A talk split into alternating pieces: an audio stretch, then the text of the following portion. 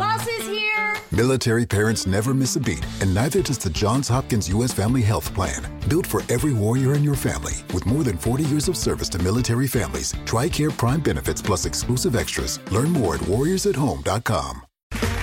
Okay, round two. Name something that's not boring. A laundry? Ooh, a book club. Computer solitaire, huh? Ah, oh, sorry, we were looking for Chumba Casino. That's right. ChumbaCasino.com has over 100 casino style games. Join today and play for free for your chance to redeem some serious prizes. ChumbaCasino.com. No purchase necessary. Full prohibited by law. 18 plus terms and conditions apply. See website for details.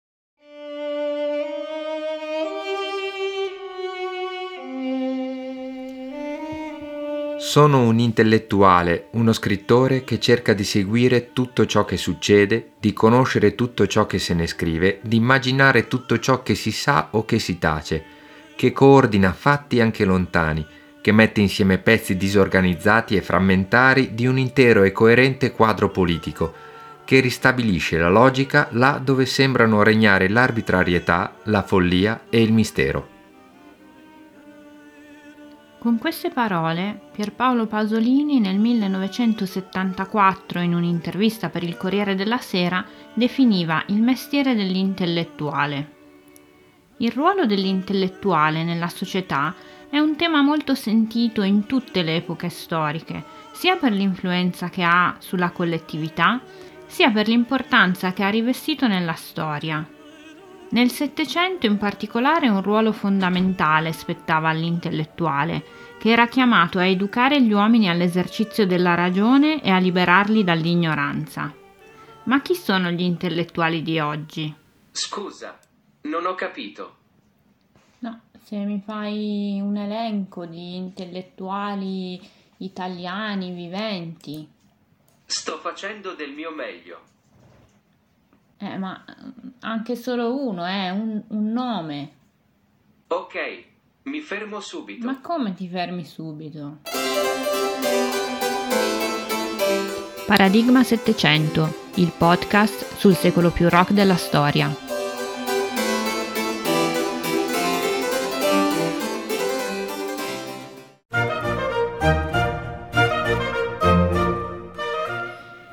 Caratteristica principale dell'intellettuale illuminista del Settecento è stata quella di rivolgersi a strati sempre più ampi della popolazione, abbandonando l'elitarismo attraverso un grande impegno divulgativo.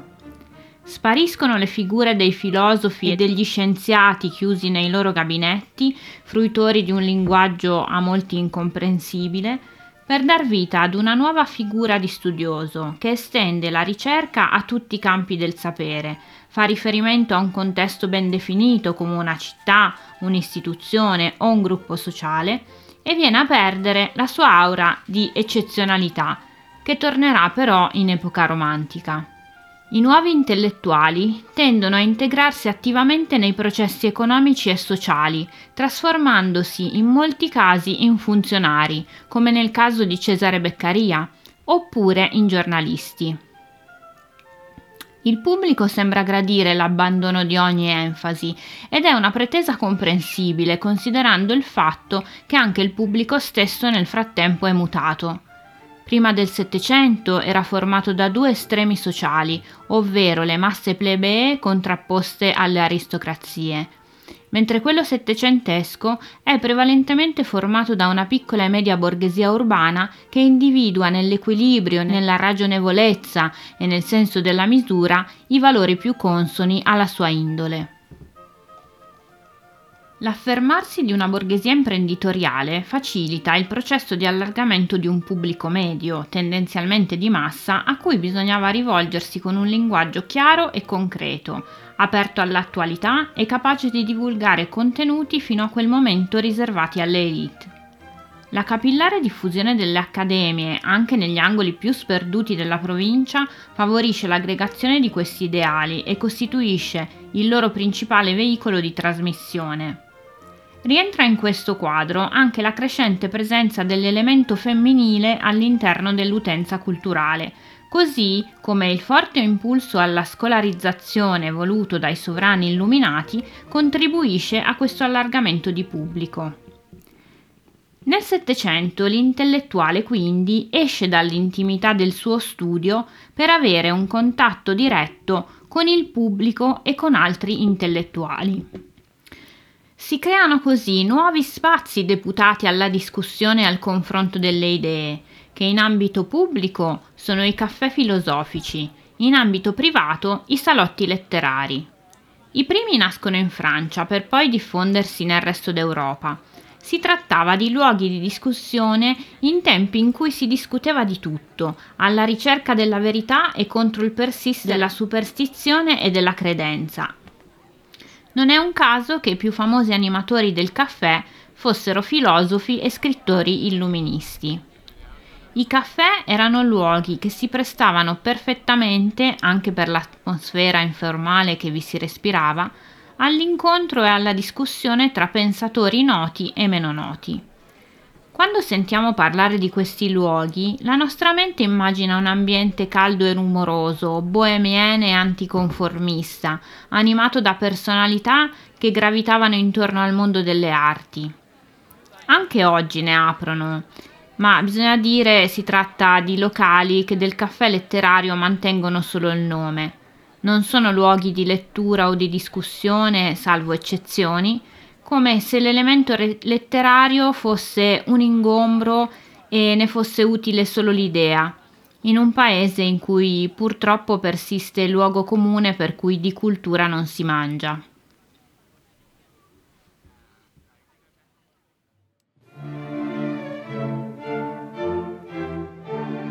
I salotti letterari invece fanno la loro apparizione già nel Seicento, ma è nel Settecento che diventano una vera e propria istituzione, soprattutto in Francia.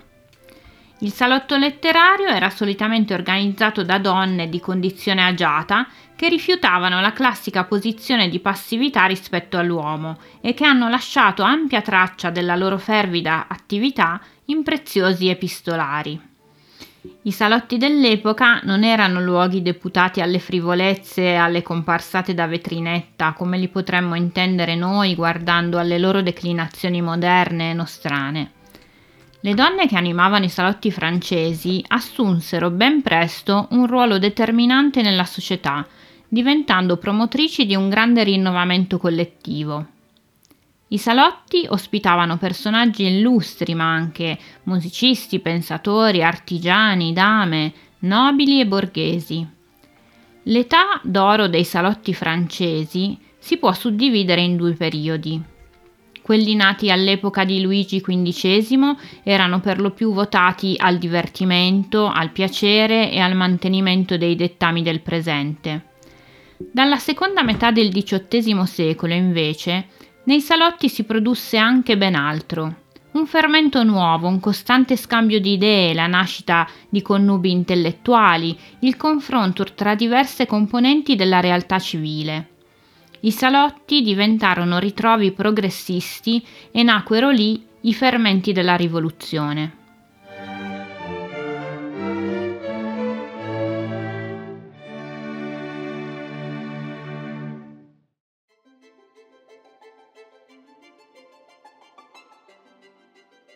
I salotti, o come li chiamava Montesquieu i bureau d'esprit, sono stati una parte essenziale del nostro passato, hanno contribuito a formare un certo gusto e un certo modo di intendere lo scambio intellettuale, hanno reso possibile il confrontarsi verbale e gestuale tra uomini e donne e tra generazioni diverse e dagli incontri salottieri e mondani che si sprigiona allo stile galante, che è l'esatto opposto della subalternità femminile rispetto al potere maschile.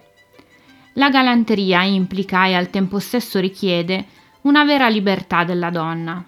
Non solo i salotti, ma anche i loro memoir, le lettere e gli epistolari documentano la prima rivoluzione femminile della storia moderna, la cui traiettoria percorrerà nonostante tutto anche i salotti ottocenteschi e quelli del Novecento. Tuttavia l'intellettuale rimane ancora lontano dalla possibilità di sostentarsi con il proprio lavoro. per chi non godeva di rendite personali o privilegi, quello del funzionariato rimaneva il metodo più diffuso per guadagnarsi da vivere. Diderot sosteneva che lo scrittore, il giornalista o l'uomo di cultura in genere avessero raggiunto una fase di indipendenza e autonomia intellettuale che doveva permettere loro di vivere della propria attività.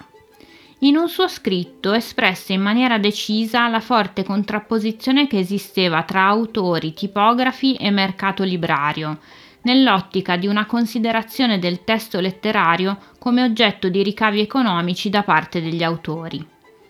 Diderot lasciava trasparire un conflitto aperto tra interessi di natura diversa e non solo economici, poiché investivano anche il diritto dello scrittore a pretendere un'adeguata considerazione del proprio lavoro da parte degli editori, che spesso tagliavano o manomettevano arbitrariamente i testi.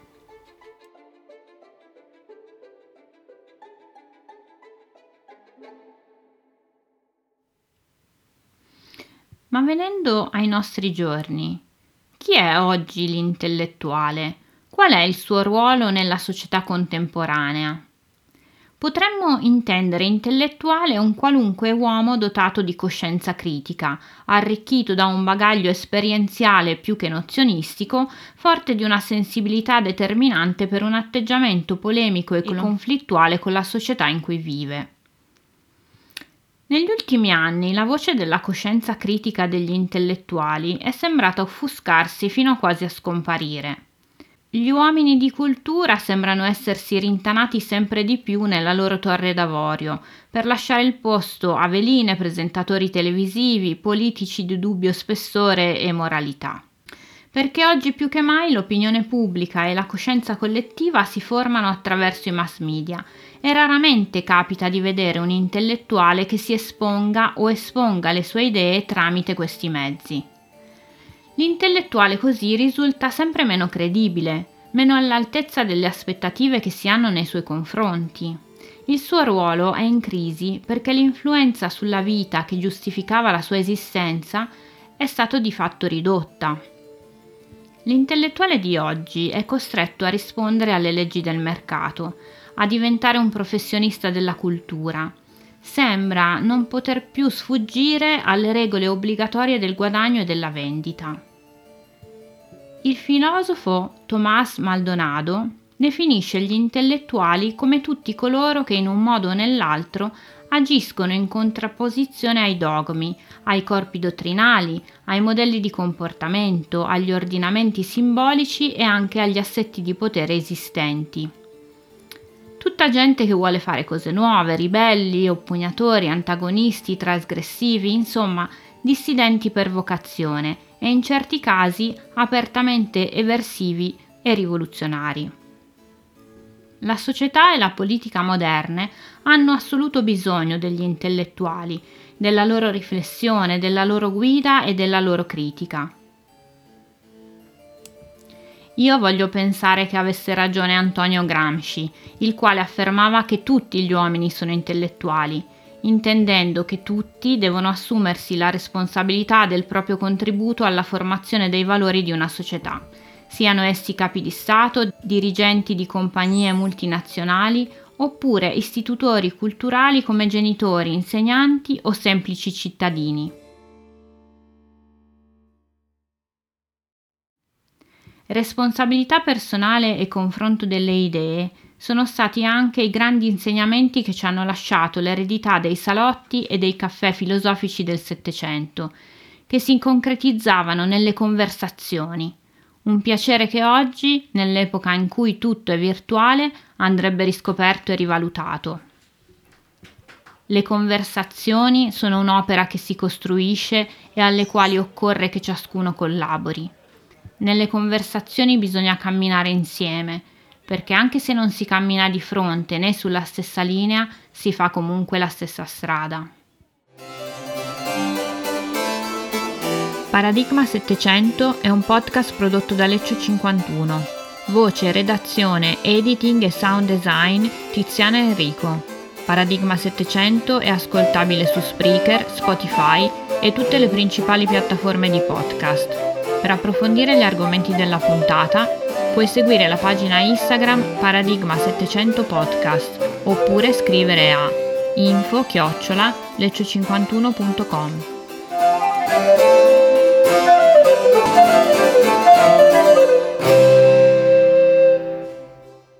Insomma, questa cosa ti ho mandato in tilt. Ma certo che ti amo. Eh beh, certo.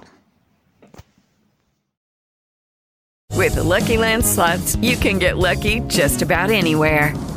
This is your captain speaking. Uh, we've got clear runway and the weather's fine, but we're just going to circle up here a while and uh, get lucky. No, no, nothing like that. It's just these cash prizes add up quick. So I suggest you sit back, keep your tray table upright, and start getting lucky. Play for free at LuckyLandSlots.com. Are you feeling lucky? No purchase necessary. Void where prohibited by law. 18 plus terms and conditions apply. See website for details.